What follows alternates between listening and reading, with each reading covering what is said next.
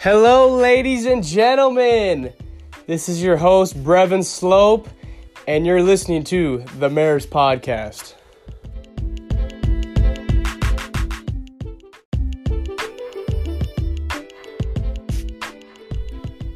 What's up, basketball fans out there? We are back for episode 6 of the Mayor's Podcast. I hope you all had a great weekend, and thank you so much for tuning into this week's episode. I'm really excited to have a great mentor of mine, Coach Tate Hilgenkamp, on this week's episode of the podcast. As a player, Hilgenkamp played his first 2 seasons at Sheridan College, where they finished with a combined record of 51-13 in his 2 seasons. After his 2 seasons in junior college, he went on to play at Division II Black Hills State, where he served as team captain his senior season. After his playing days were over, he started his coaching career as the graduate assistant coach at Concordia University in Nebraska. He then went on to be the director of basketball operations at Minot State for the men's and women's basketball programs. After Minot State, he went on to Colorado State University Pueblo, where he is currently coaching as an assistant coach for the men's program. Well, first of all, Brev, I need to thank you because it's an honor to be on the Mayor's Podcast. You know, I was waiting on my invite, and I'm glad I finally got it, so I appreciate that. But, you know, I think just to answer your question, like, that's pretty spot on, is that it doesn't necessarily get a lot of attention. But, you know, it's just kind of the fact of the matter is it's just a smaller state. You know, you're not going to have as many college-level players in a smaller state as you are, you know, that you might in a bigger city or a bigger state. So that's just kind of the fact of the matter. But, you know, there are players that I've played with and, you know, played against and stuff like that that are great players and went on to have great college careers. But it was good. You know, it was I played for a great coach. His name was Jason Mountain.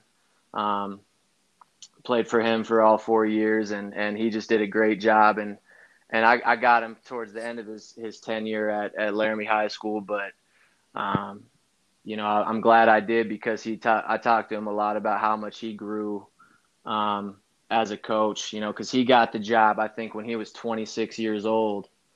So he was 24 years old, maybe it was. But he was the youngest high school coach in Wyoming at the time.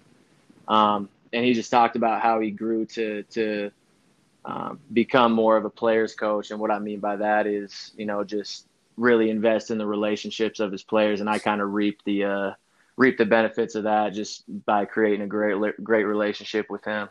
Kind of going off that, obviously you had a really successful high school career. I mean, you were a first-team All-State player 2 years. Who were some of the schools right out of high school that were recruiting you pretty hard? And just tell me a little bit about that process of being recruited. Yeah, so I wasn't recruited hardly at all out of high school. You know, I think the big thing was I didn't play AAU basketball in high school. And I, you know, I tell a lot of young players that now is that, you know, especially from Wyoming where they don't get a lot of exposure in high school is play AAU basketball. You know, like a lot of the Denver AAU programs are close by, you know, especially if you're in the southern part of Wyoming that you can play on. And so play AAU to get some exposure, you know, but kind of with me personally, I didn't get much exposure. So I after my senior year of basketball, I kind of just reached out and had Coach Mountain reach out to some coaches that he knew around the state, and Sheridan College, which is where I ended up playing after high school, was one of them. And just kind of went on some tryouts, to be honest with you. I didn't get any official visits, didn't get anything like that.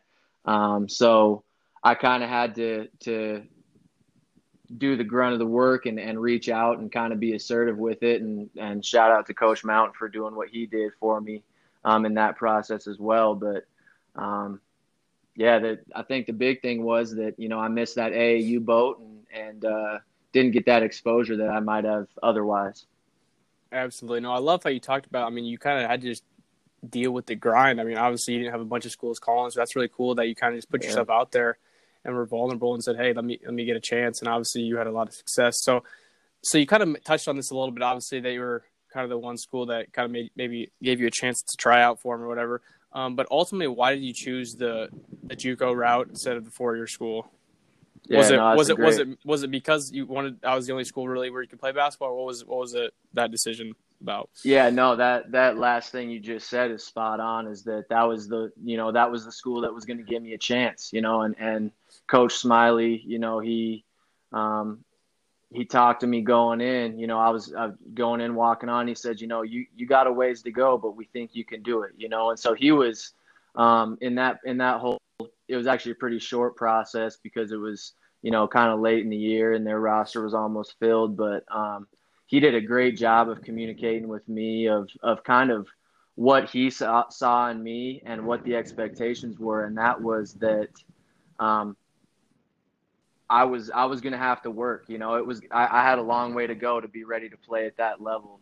But yeah, to answer your question, it was, that was the only school that was going to give me a shot. And I, it was my dream to play college basketball. And so I took it, and it ended up teaching me a lot of things. And I, like I said, I was fortunate enough to play for a great coach and Coach Smiley.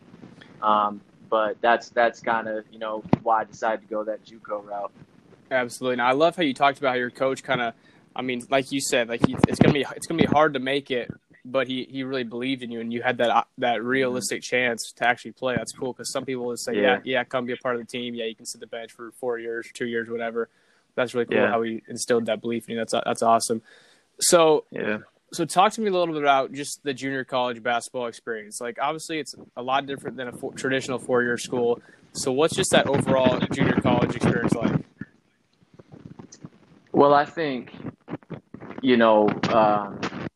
it's just kind of another recruiting process because, as you know, it's a 2-year thing. And then you hope, if you do well enough or if you get noticed, you go on to that 4-year level afterwards. And so it's a different environment in that sense as far as it's interesting as, as players, you want to create this camaraderie and create, this team atmosphere. But you're also you want to do well because you want to move on to the 4-year level. So I can tell you for a lot of guys, it's a test of, if they're team guys or not, because it sort of is a tryout on a daily basis, with your own coaching staff and with other coaches that come into your gym. It's a kind of an audition, to see if they want you for that next level. And I think it's cool when JUCO teams can have that level of competitiveness where it's like, no, we're all fighting for a spot at the 4-year level, but also let's do it to make each other better and to have a successful year while we're here at the JUCO level too. So I think it's an interesting dynamic that the JUCO level brings to, I guess, just the team aspect. No doubt. I totally get that. I think that's what a lot of people don't really understand is, these guys are trying to find their way to a good 4-year school, obviously. But like you said, the teams that are really successful and really the individual success stories are when they're playing on successful teams. And that's hard. Yeah. That's hard sometimes for guys to come together on a JUCO team. But that's I think you hit it right on the head with that. And one thing Coach Smiley would always say is, that a rising tide lifts all boats, and so what that means is just the better our team does and the more successful our team is, the more each individual player will reap the benefits, and I think that's true at all levels, at the JUCO level, it's relevant in the sense that, yeah, they'll move on to the 4-year level more than likely, if the team's better, but, that's true at all levels, and that's part of coaching and part of just being a team is figuring that out, that idea that, hey, you might have to sacrifice some shots or you might have to sacrifice some playing time, but if it's for the betterment of the team, that's what's going to make us successful, which is going to make you more successful as an individual. Yeah. So Coach did a great job of that. Yeah, that's awesome. I think like you said, obviously any coach coaching any team has to be able to bring teams together and instill that sacrifice for everybody, but I think especially for JUCO coaches, I mean, I think they deserve a lot more credit than they get, especially the successful ones, because I mean, they're bringing in a lot of guys from different backgrounds with a lot of just different stories, and then they're all trying to make it. So that's really good stuff. So I'm curious, what would you say are some of the pros of playing junior college basketball? That's a great question. I think just speaking on personal experience, for me it was, and you just touched on it a second ago, of a kid from Laramie, Wyoming, playing with a kid from Rapid City, South Dakota, and then also playing with kids from inner city Baltimore, from Chicago, from all over the world, Paris, France. Like, you're playing with kids that are coming from all over the world, not just all over the country. And that's a beautiful thing. You can see how all that fits together. And it's awesome when all these people from all these different places make it work. And, not only are successful on the floor, but, are good friends off the floor. But I think for me, that was a big thing just in life, as far as being able to grow up a little bit and see what was out there and just get out of the house, get away from the parents, fend for myself for a little bit. But I think it's just another opportunity. For example, you see kids that, aren't very heavily recruited out of high school that go the JUCO route. And then they end up developing really well, having really successful JUCO careers, and then maybe go to a higher level that they might not have reached out of high school. So you see kids work towards, it gives them another opportunity to work towards maybe a higher level or a level they might not have reached otherwise, because, I can speak for myself is playing against kids that, many of my teammates went D1 and a handful of them have played pro basketball or are still playing pro. So you're playing against high-level competition on a daily basis. And doing that every day, it elevates your game, for a guy like me that isn't quite that talented or quite that, level of, Division I, it made me elevate my game just a little bit higher. So I think there's a lot of pros to JUCO, but I think the biggest one for me is it gives kids that opportunity to kind of better their situation, I guess, is the way I would put it. Yep, no doubt. Now, I'm curious. Now, obviously, you kind of touched on this already, but did you feel that going the JUCO route, prepared you so much more, out of high school because then you obviously went on to play Division II basketball. So was that JUCO route a really big booster just in terms of bettering your game coming out of high school? Yeah, no, and this is a question. When you sent me these questions, I was kind of excited to talk about, because I think it did prepare me in some ways, and then it kind of made it difficult in other ways. So going the JUCO route, it was great. Like I said, like I mentioned a second ago, of playing against that high level talent on a daily basis. So I think in that sense, it did prepare me, but I think also, say you go to the 4-year route out of high school, and you're with that same coaching staff and those same coaches for 4 years, you really start to learn what they look for, the type of player they want you to be, and kind of your role, the more you get to know that coaching staff and play with that coaching staff. But if you go the JUCO route, you play with a coach for, 2 years or 1 year if you're a qualifier, and then you hop to another coaching staff. So it's kind of relearning what your new coaching staff is looking for. You're starting the learning curve over, when you go to that 4-year level. But I think ultimately it did prepare me well, just because, and that's a big testament to the program Coach Smiley ran. And I think it was he did a good job of preparing everybody for their next step. But there's definitely some things where it takes some adjustment after you leave that JUCO level. Yep, definitely. Definitely. Now, after your 2 seasons at Sheridan, you then decided to go play your last 2 seasons, like I said, at Division II Black Hills State. So why did you choose Black Hills State, and just talk to me about that experience. Well, I think for one, it was a level I wanted to be at and felt I could play at, like you said, that Division II level.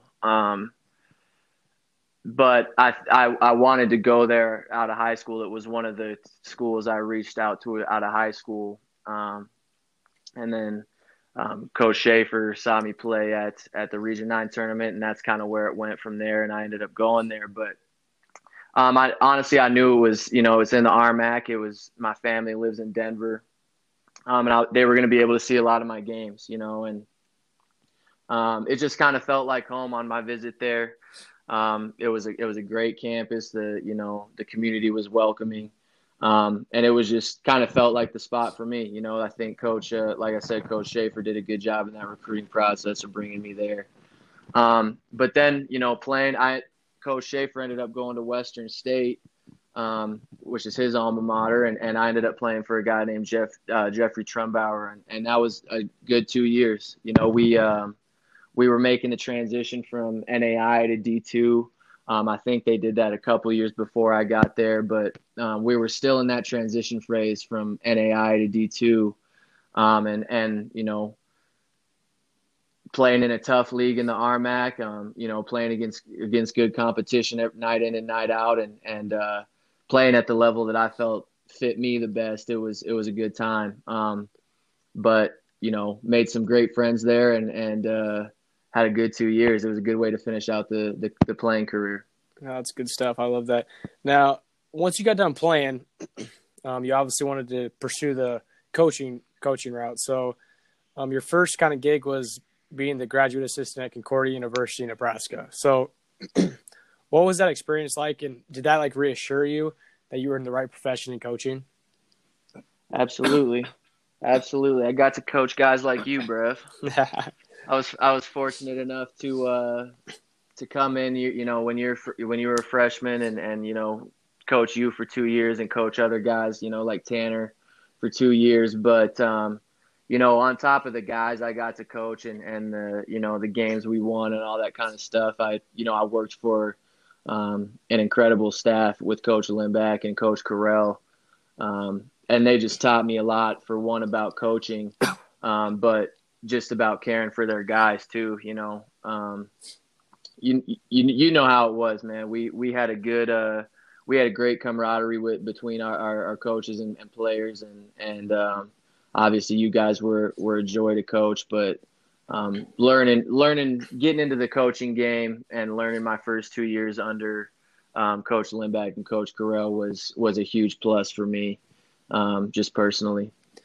Now, how beneficiary is it? I mean, for coaches trying to get started in coaching, how impactful is it to go that GA route? I mean, obviously a lot of coaches do that, but some coaches don't do that. How beneficiary was that to you, just starting out as a graduate assistant?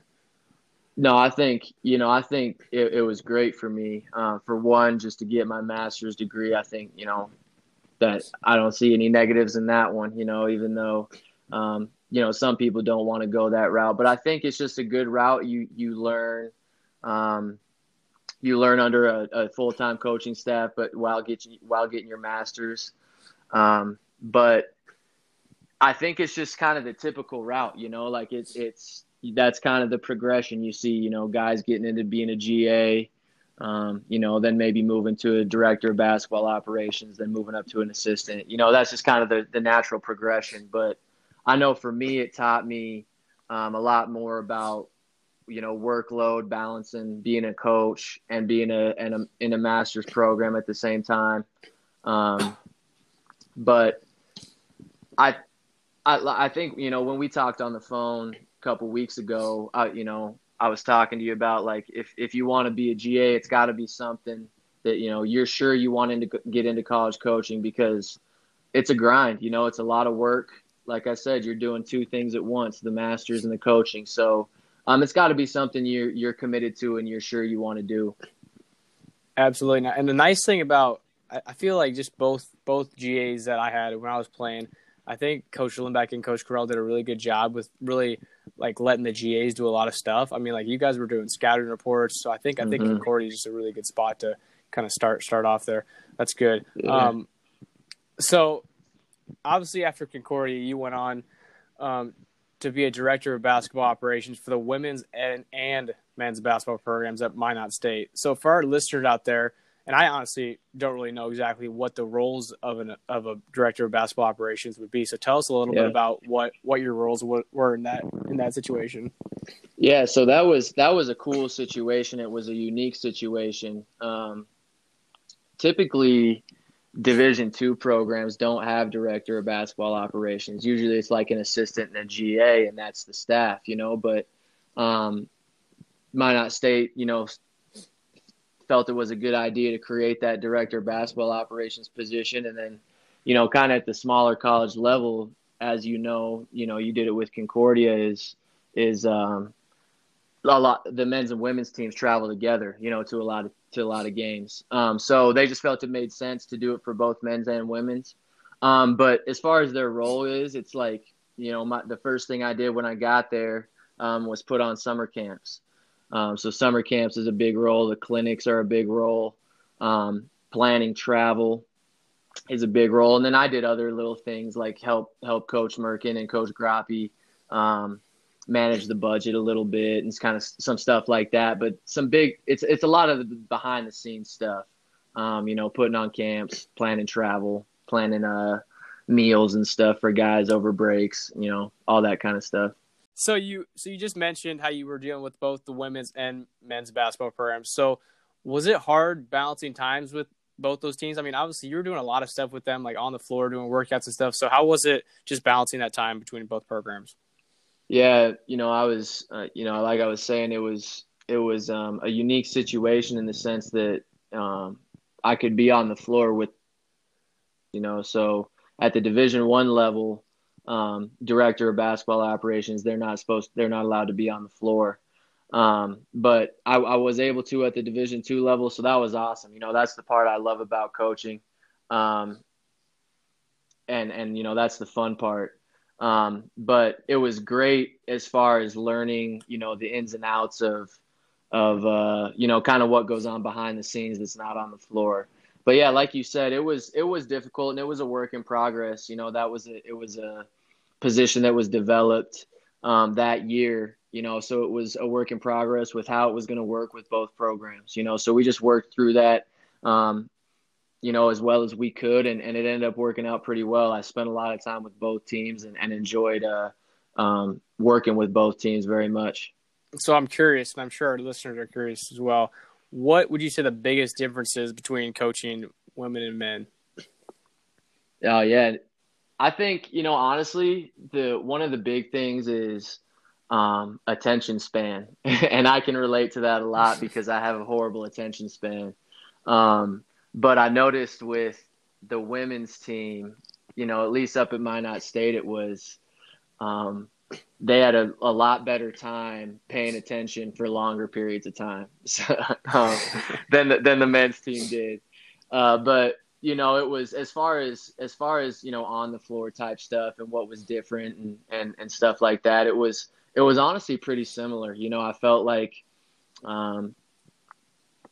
you know, there were some players that could take coaching, you know, a certain style of coaching well, and some players that couldn't take that style of coaching. So you got to, you know, maybe coach them a different way or maybe not get on them as hard. But it was that way for both, you know, the men's and the women's team, you know, and it was incredible to see, you know, how they pick things up, you know. So with the men's team, you know, I feel like we could move a little bit quicker early on, but the details started to go quicker. With the women's team, it seemed like we spent a lot more time early on teaching some things, you know, whether it's, you know, pick and roll coverage or, you know, a certain dribble move, whatever it might have been, spent a little bit more time teaching it initially, but the details didn't go as quick.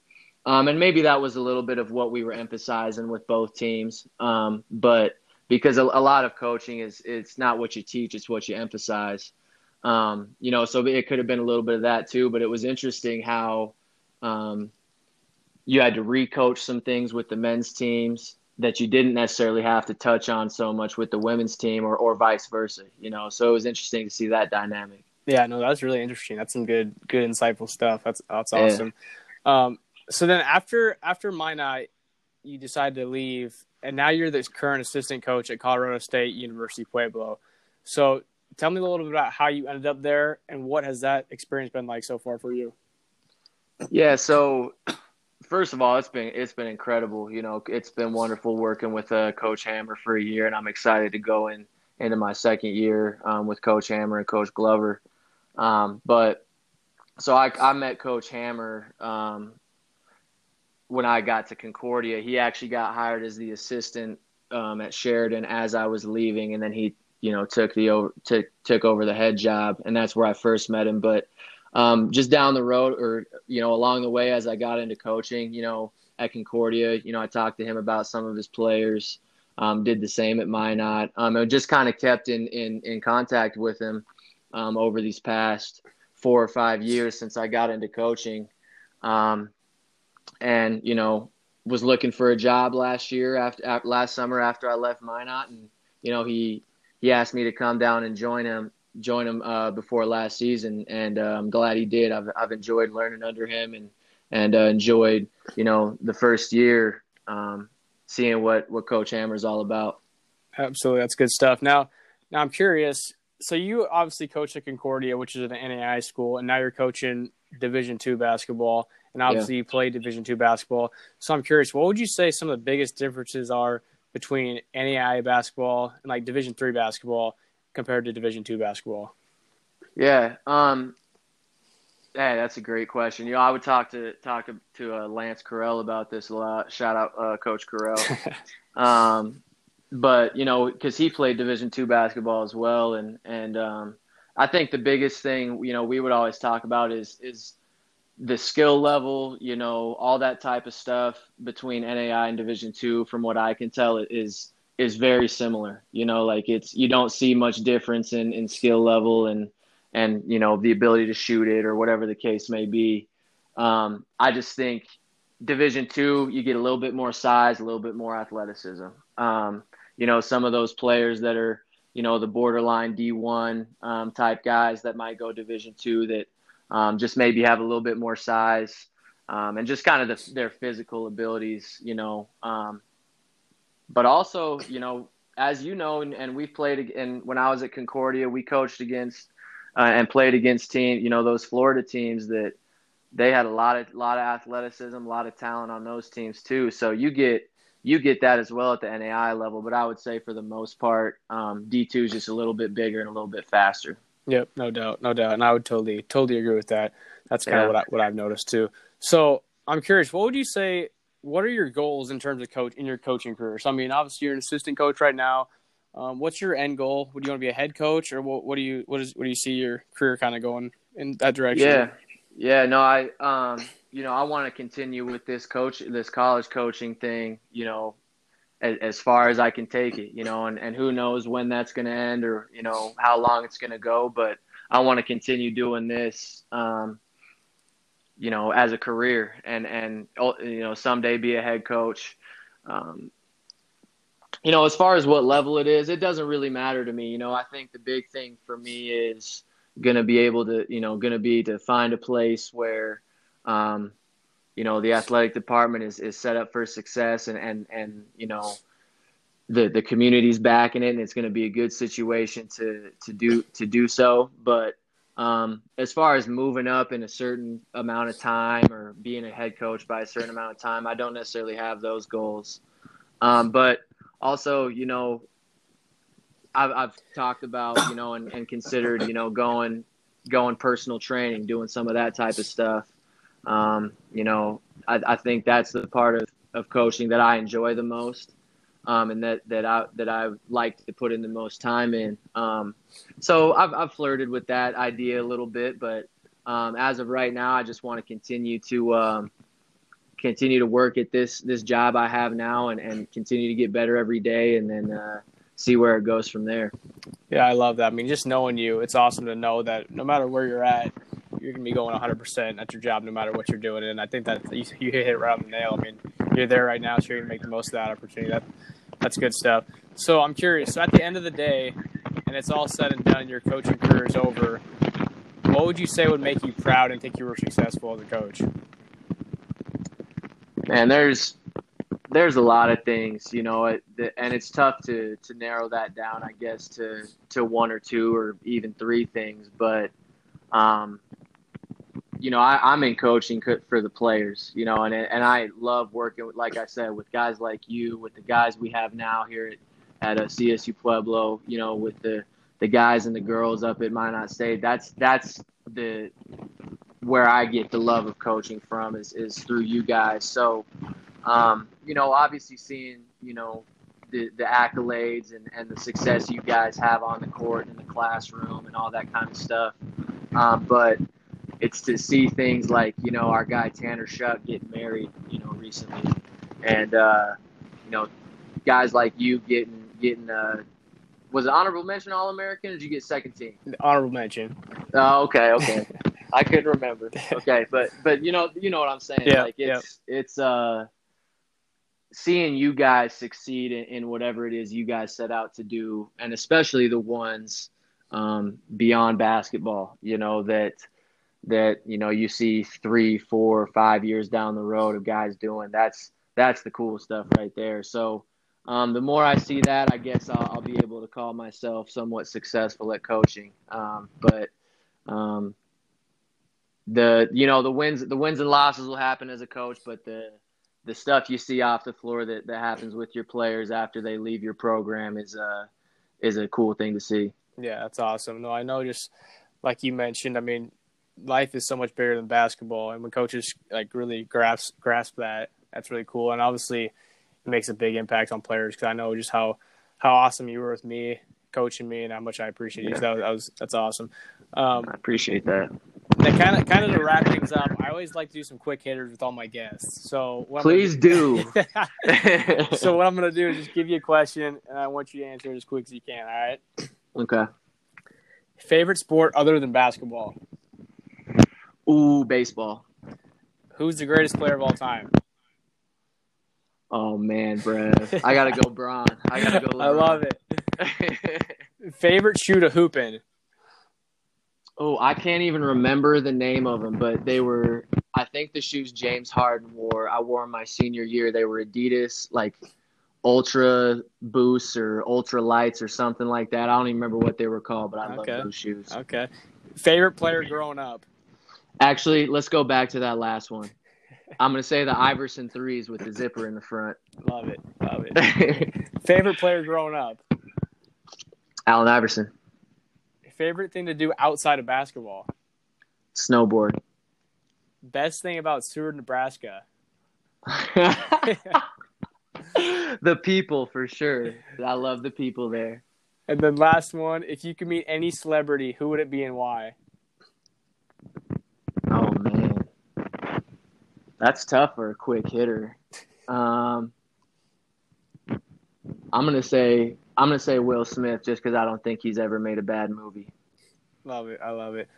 Well, Coach, once again, I just want to say thank you so much for your time. I know you're a busy man, so I really appreciate you coming on this week's podcast. No, I appreciate it, man. Like I said, I enjoyed talking to you, and I was waiting for my opportunity, so I appreciate you having me on.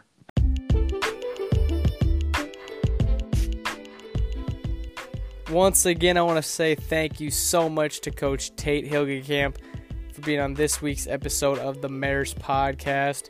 I obviously really enjoyed sitting down and visiting with him a little bit there. His insight on just JUCO basketball was really fascinating to me, and I hope all you guys out there enjoyed it as well. I can't wait for next week's episode. I hope you all are excited about it and ready to tune in for episode 7 next week of the Mayor's Podcast. Until then, take care, basketball fans.